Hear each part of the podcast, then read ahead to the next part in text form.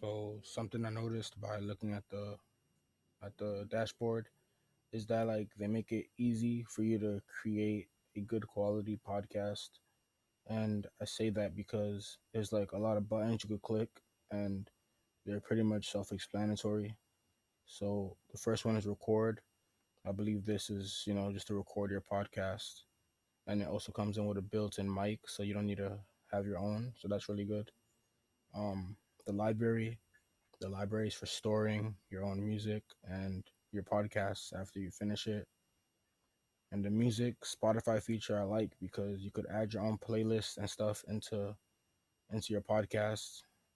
They don't just give you default music because usually usually the default music that they give you, they're they're kind of trash. So that's good. The messages features it allows you to the messages features allows you to like send voice messages and this is also useful because if you want somebody to be in your podcast and they can't make it physically, you could just have them send you a voice message and then you could play it throughout the podcast. Lastly, the transition feature. I think the transition feature is just for editing, editing your podcast. So, yeah.